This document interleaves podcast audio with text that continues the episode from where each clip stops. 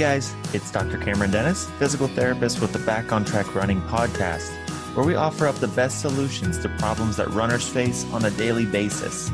For more information, please visit backontracktherapy.com or join the Running Injury Support Group on Facebook. Now, let's get to the show. All right, guys, so let's get into it today um, without wasting any time. So, in the running injury support group on Facebook, occasionally I will go in and uh, say that I'm going to answer particular questions from the group. And so, what I'm going to do today is read off who asked the question and just give my best answer for it. And for those who don't know, I am a running coach, I'm a physical therapist. Um, and a business owner for Back on Track Therapy and Wellness. So I do online coaching and things like that. Um, so that's kind of why I'm doing this. But um, since uh, Dusty Hill says, uh, since it's been raining here for the last three weeks, I've been forced off the trails and onto the road. The pavement and increased pace that naturally seems to come with road running has made my knees hurt lately. Yeah, Dusty, I would say that's probably a really common thing. Um, so, obviously, when you change surfaces, whether you change from the road to the trails, um, or from the trails to the road, or from just even a trail that's fairly flat to a trail that's more technical.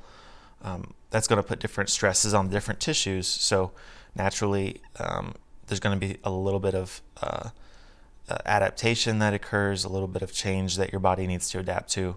So sometimes that can cause things to flare up temporarily, but um, I usually recommend a slow progression to those things, just like anything else. So um, you know, there's only so much that you can do.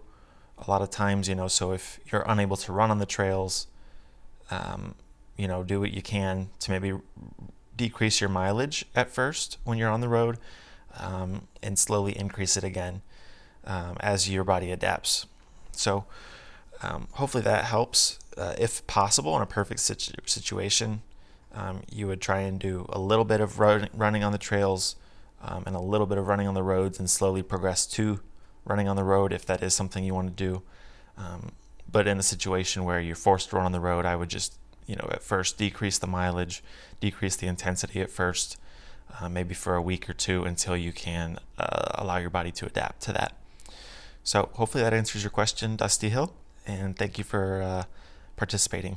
So Melanie Bychard says, or Bychard uh, says, great timing. I have been to my physio today. I haven't been able to run since Chicago Marathon. Left knee pain, mainly lateral. Uh, all set up to attempt my first run walk this morning and stopped after just 30 seconds as it was too painful.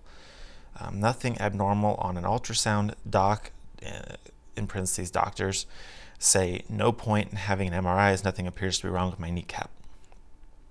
So, I'm not sure what the question is necessarily, but what we can do, let's let's take a look. So you're having left knee pain laterally. It sounds like this has been something that's going on for been going on for a while. Um, I would ask your physio, because um, I believe you're from the UK. Um, I would ask them to give you some sort of walk to run program. Um, if they haven't done so, I know that I have one. Uh, we have one in the running injury support group um, from Back on Track Therapy that we use. So um, if that's something you're interested in, let me know. But um, you know, if it's painful after running just 30 seconds, I would say don't force it. You know, and the other thing would be it just depends on what level of pain you're willing to accept. Um, usually, I say if the pain lasts longer than um, about 24 hours. So if if say you go into it with pain of one out of 10, in that lateral knee. Um, and then you run, and that pain goes up to a five, and it stays about a five for about 24 hours following the run. I would suggest that maybe you need to um, decrease either the speed or decrease the amount of time that you're doing it. Um, if you're already doing um, good with the walking, so say you're, you're able to walk slowly or moderate at a moderate pace for 20 to 30 minutes without any problems, um, you know, I would say running 30 seconds and then walking, then running 30 seconds and then walking. Um, that would probably be a good way to sort of get yourself back into it but make sure that you're keeping the intensity low um, and communicate all of this to your physical therapist as you're working together with them, okay? Um, says she says uh, physio has booked her for four sessions of shockwave therapy, told to continue strength training and um, cycling, but no cross training or running. Well, if what are the chances of shockwave therapy getting a good result? Um, and Melanie, I'm not totally sure. Um, I don't really use shockwave therapy. I haven't really seen a lot of that here in the United States, at least around where I'm at. So I wish I could give you a better answer, but um, I would say give it a try. You know, give it a try, see if it helps. Um, because, you know, I think as long as you're doing the the uh, strength training and the mobility training that's prescribed by your physio, um, anything on top of that, as long as it's not making it worse, um, is going to be uh, beneficial. So give it a try, see how it goes, and uh, you know maybe let me know how it goes. I'm interested to see if it feels any better after having that. So um, thanks for leaving your question, Melanie. Uh, Matthew Schneider or Schneider says suggestions for posterior knee pain, non Baker's cyst. So Matthew, um, it's tough because there are so many structures of the knee. Um, if you have not seen a physical therapist, I suggest getting in to see one. If you have and it was unable to help, um, I do have the running um, the Resilient Runners solution to knee pain, which will be coming out here shortly. It's um, an updated version of the knee pain solution, um, and hopefully that's something that might help. If not, um, I do um, online injury consultations as well. So it's the reason I can't really give you any answer, Matthew, is just because it's it's there's so much information that is needed to really give you a good diagnosis and give you a really good idea for what's going on. Um, I would hate to give you a piece of advice and then be completely wrong and make it worse. So, um, so either of those options might be viable. Um, but if you haven't been into seeing a physio or a physical therapist, I suggest doing so. Um, it's you know if I could just give you an idea, it's possible that it's just some sort of tendonitis or tendinopathy or muscle strain or irritation just of the um, either the, proximal gastroc so, like the gastrocnemius or the calf muscle sort of attached up there um, to the posterior knee, um, as well as the hamstrings. So, it's possible that it's there.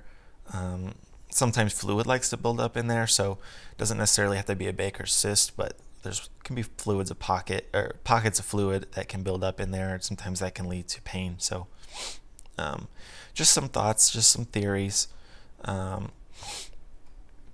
hopefully, that's helpful. Um, thank you for leaving your question there, Matthew. If you have any other questions, feel free to reach out, okay? Um, Stacy uh, Lint Schofield or Schofield says, top of the knees ache a lot. Uh, it started when I tweaked my bike fit, have worked to get bike fit correct, but knees still bother me. Not while running, but before and after.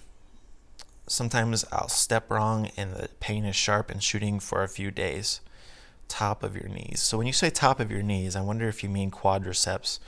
Um, it's possible that the fit is still wrong um, with the bike. It says it, you say it started when you tweaked your bike fit, so it probably has something to do with that. If that was the only thing that you really changed, so maybe continue to mess around with that, um, or maybe tweak it. Go bring it back to where it was before you were having pain. Um, there are people in this group, in the running injury support group, that are very good about bike fit. Um, Deb Sloat is really good. Uh, I think uh, Kevin DeGroot um, from the triathlon support group is pretty good. I'm pretty sure you're in there, Stacy. I'm pretty sure I've seen you in there, but uh, I would reach out to them about the bike fit specifically. But um, I would suggest that that's probably, if that's the only thing that you changed, it's probably something that you need to address.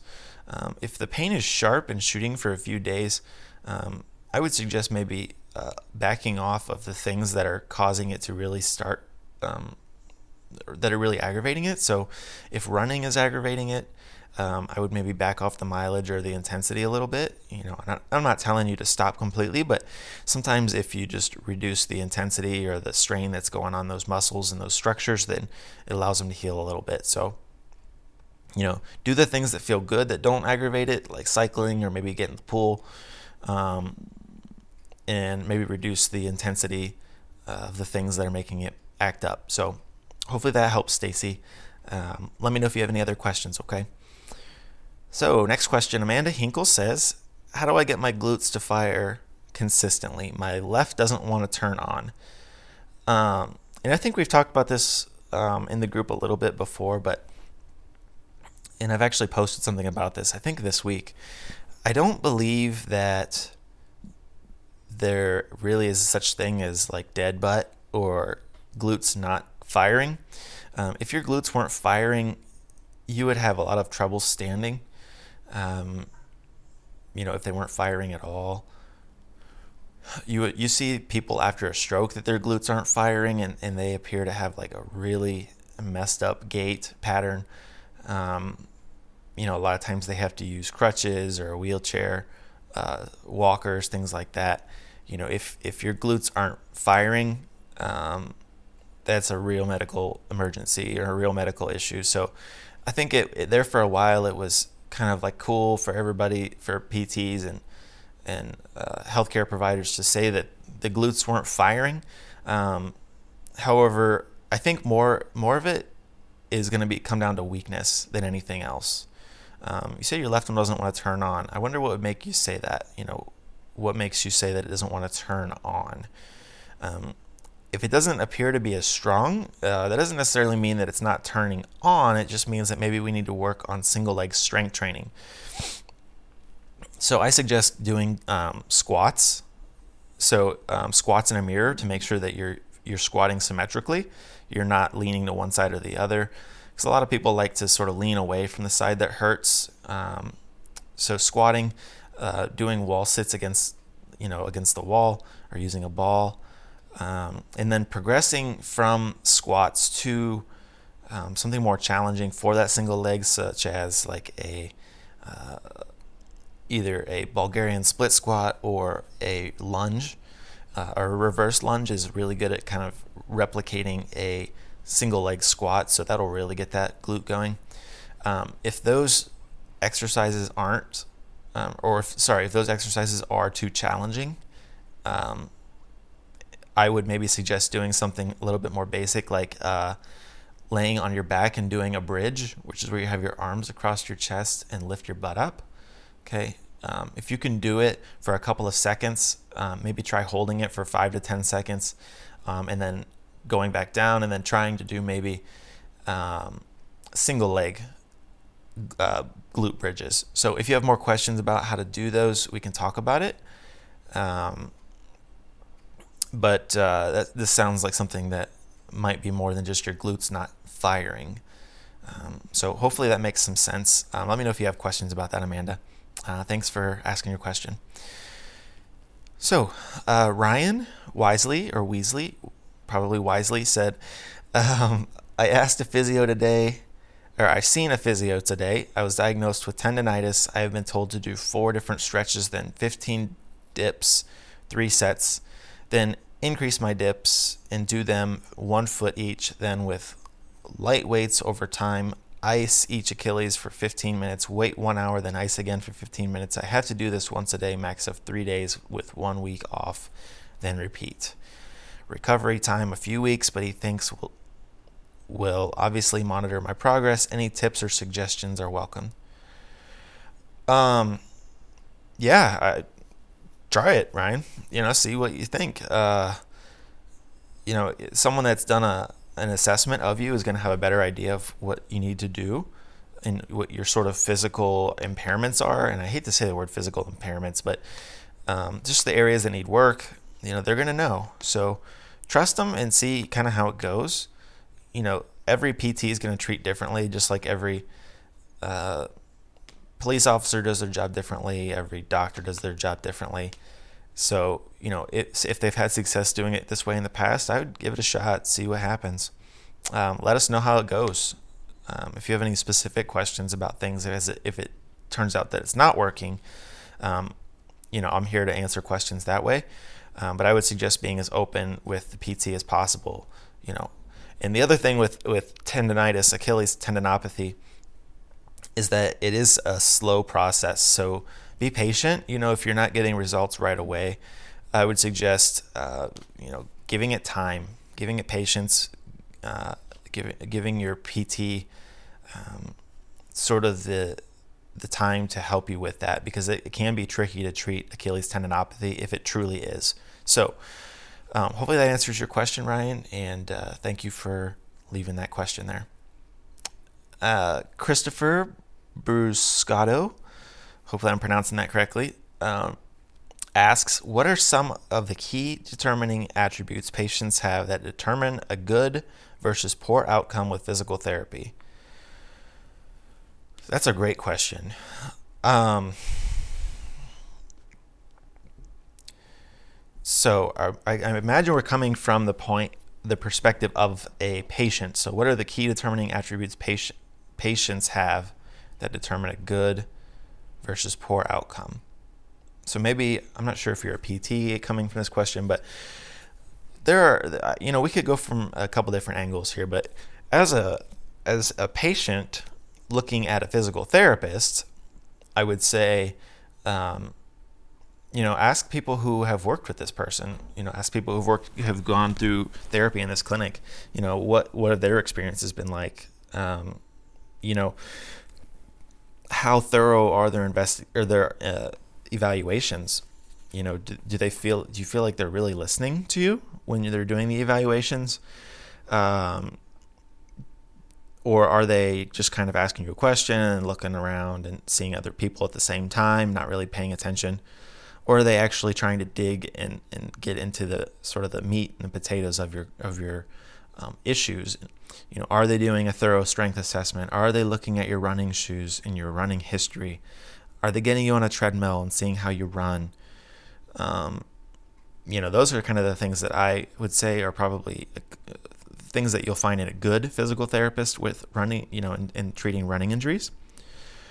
Um, so on the other side of the coin, uh, what are some key determining attributes that patients have?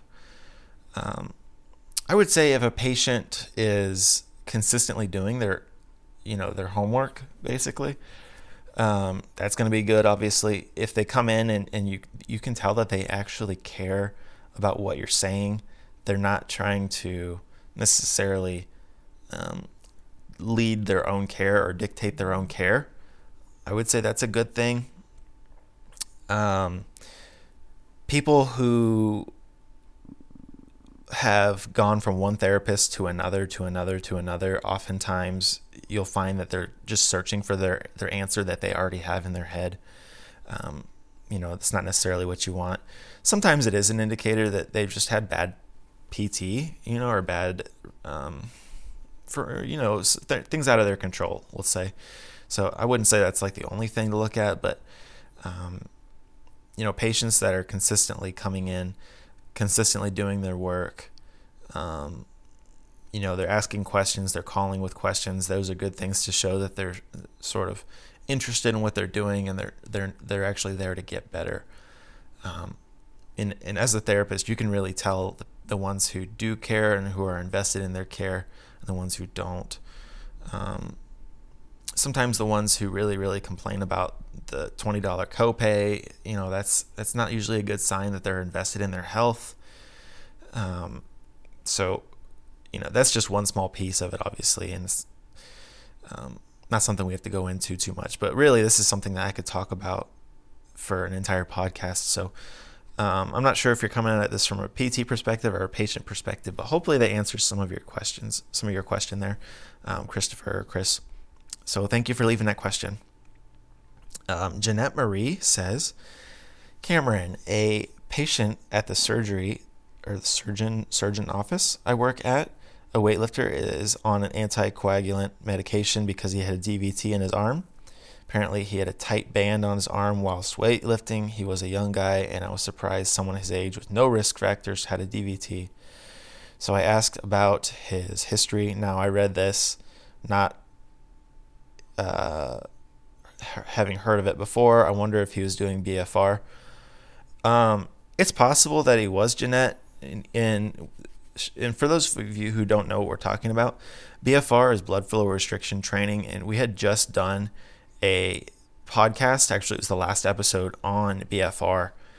And kind of what we had talked about is the benefits of it and how blood flow restriction training can give you results of weightlifting heavy weights with only doing um, light weights. So it's less strain on the joints, less strain on the muscles, but it encourages improved um, blood flow and improved uh, uh, muscle growth factors as far as my understanding of how it works. Um, Dr. Eric May is sort of the guy who does a lot of that for us right now. So um, it's possible that it, that he got a DVT in his arm because of it. Now, what happens is when people don't do it properly, when they do just put a band on about as tight as they can and hold it and keep it on there, uh, without allowing some blood flow, because you still want some blood flow. Um, you don't want blood just sitting in your, you know, in your extremity and not being allowed to leave, um, because that is asking for a, a DVT. So you really want to do if you're doing BFR, you really want to know about the cuffs that you're using, about the the straps that you're using, um, because you want to know exactly what percentage of occlusion is appropriate for you.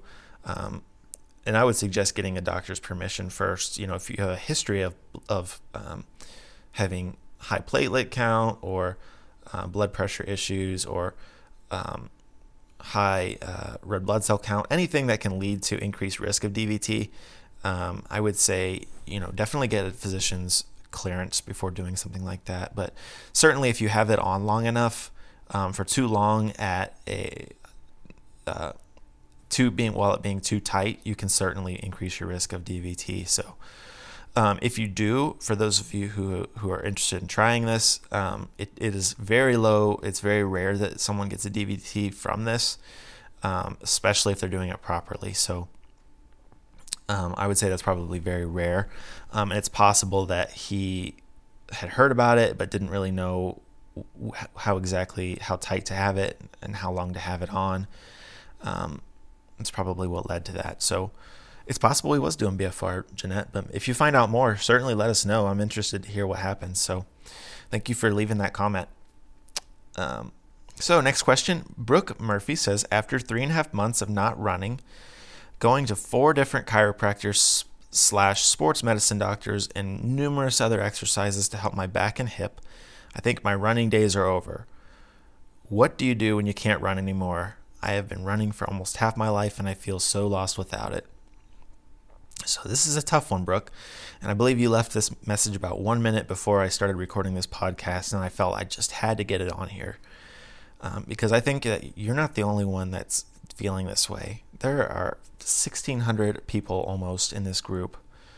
Um, and many of the people in this group are going through similar things, similar struggles, because they're unable to run the way that they want.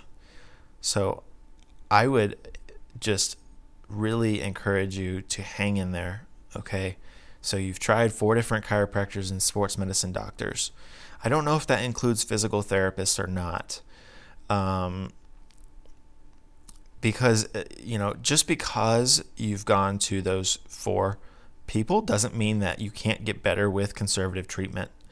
Um, you just have to find the right one. So I would really do your research um, I would love to talk to you and see who you've been to, what you've tried, um, because you know for every hundred PTs or every hundred chiropractors, there's probably ten to fifteen that specialize in running. You know, maybe less.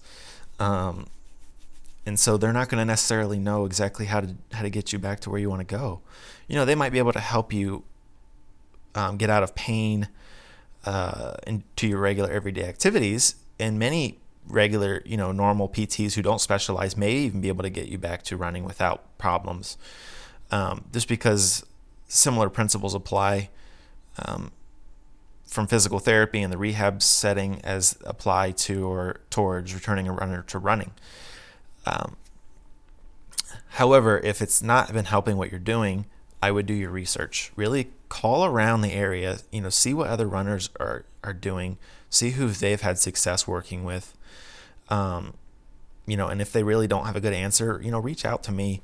If I'm not sure what area you're at, you're in, but um, I have a pretty good network of runners across the globe there. So, um, you know, I might be able to reach out and see who's who's um, in your area that might be able to help, or do a quick Google search and see what I think um, in terms of your area. Um, and if nothing else, you know, we can always set up a coaching call. I love doing that. Love, you know, I'm not going to be able to do physical therapy for you over the internet, um, but we can certainly talk about what's bothering you and talk about what you know what you're struggling with and what you might try.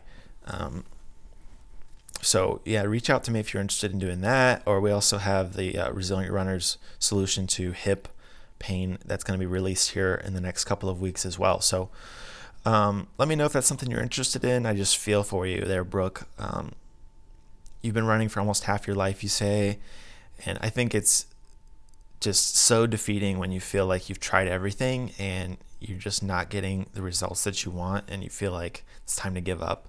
But I can tell you that I've heard that story so many times, both in my clinic as a physical therapist and on this in this running injury support group, from people who felt that they basically had no chance of getting back into it and they do actually end up finding the solution. They do end up getting back into running. So sometimes it just takes time. It takes patience. It takes resiliency. It you know it takes perseverance. Don't give up. Okay, there are people that you know it takes them years to get back into the way that they want to be. Um, the body isn't. I mean, it's not perfect. You know, and and certainly as medical professionals, we're not perfect. You know, so they're doing their best, I'm sure, and they've done their best to help you. But within their knowledge, maybe they just didn't have what what you needed to get where you want to go. So, I would recommend um, doing some research and seeing, you know, if there's someone else out there who might help you. And if you haven't seen a physical therapist, for God's sake, get in to see a PT or a physio, um, and really follow those instructions to a T. You know, whatever it is they recommend you do, follow it to a T. So hopefully that gives you some encouragement, Brooke. I really believe that there's there's hope for you, um, just because of how many people I've seen that are in the same situation as you that do actually return to running. So hang in there, keep your head up, and if you want to talk, this is the perfect place for you to talk. Is in this group here. So many wonderful people and so much encouragement coming from this group. I absolutely love it. So um, hopefully that helps you out a little bit there, Brooke. So uh, next question, uh, Lori uh, Heinzelman Craig, who I think has been a long-time member of this group, says, "What are your thoughts on HA or Orthovisc or Synvisc injections for arthritic cartilage damaged knees?" Uh, that's a good question, uh, Lori. I would suggest that anything where you're putting something into your body, um, especially into a joint, is something that is maybe the next step after trying physical therapy. So it depends. If you have tried physical therapy from multiple providers, you may then try to do some sort of injection like that. Um, I have not known these things to be miracle cures. Um, I don't think there is such thing as a miracle cure for most um, running injuries. Uh, exercise actually is probably the closest thing I've seen to a miracle drug or a miracle cure for most musculoskeletal conditions. However, you can't reverse arthritis, so it is it can be tricky. Um, steroid in, steroid injections are typically going to be fairly um, short term in terms of their effectiveness, uh, but these Orthovisc and Synvisc injections, uh, these different types of injections, which have sort of uh, uh put this lubricant or this this artificial uh, padding sort of um, to replace uh, or to supplement the cartilage can be helpful in some people and in others um, see no change. So um, if you've already tried physical therapy from multiple different places and you really trust that you know that you've given that your best shot, I would say you probably are okay there to try that um, before, especially before doing any sort of um, surgery or any sort of uh, knee replacement or anything like that. So, um, so I guess the my answer is it depends. You know, depends on the person, depends on what you've tried. Um, but give it a shot. You know, if if you've tried everything else, and and I don't think that I've seen any horrible, horrible um, incidents involving this. I haven't seen anyone where it's made it dramatically worse or anything like that. Um, now, steroid, steroid injections are, are different. You know, I've definitely seen situations where those have gotten steroid steroid injections have made things worse. Um, however, this type of thing, you probably will be safe. Um, so hopefully that answers your question. That actually this concludes our question and answer podcast episode here. I don't have any other questions. Um, if you are tuning in and you're not a member of the Running Injury Support Group, it is absolutely free, 100% free. I'm a doctor of physical therapy and running specialist. So I do go in and we do have other uh, running specialists in the group chiropractors, surgeons, personal trainers, physical therapists, um, other runners who are in there who have dealt with running injuries who can help you to find your way back um, and do what's best for you in order to get back to running. Um, and as mentioned before, um, we do have the uh, online coaching calls, which are video calls with myself, um, in order to help you sort of figure out what's going on and like I said, it's not physical therapy. I'm not putting my hands on anyone, um, and I'm not prescribing treatment. But oftentimes, you can come to the you can find out exactly what's going on based on someone's training protocol or their training program, um, or um, just by kind of talking to people and finding out exactly what what they're doing. So uh, it's by no means a miracle cure. However, it has helped dozens of people already in the last um, few months. So um, we have that, and keep your eyes open for the Resilient Runner solution to ankle pain, foot pain, hip pain, and knee pain, which will be coming out soon here shortly in the next couple of weeks. Um, as the website is becoming complete and the programs will get up and running. So, um, if you do have any other questions, feel free to post them in the Running Injury Support Group. Once again, this is Dr. Cameron Dennis, physical therapist with Back on Track Therapy and Wellness out in Wapakoneta, Ohio. And I appreciate you listening. Thank you very much and take care. Thanks for listening to the Back on Track Running podcast. We truly appreciate your support. Our mission is to help 1 million runners to avoid unnecessary surgery and get back to running pain free. We offer free online resources and paid online injury consultation and run coaching to those interested in taking their running to the next level Visit backontracktherapy.com for more details. Once again, this is Dr. Cameron Dennis, physical therapist and running specialist, and thanks for listening.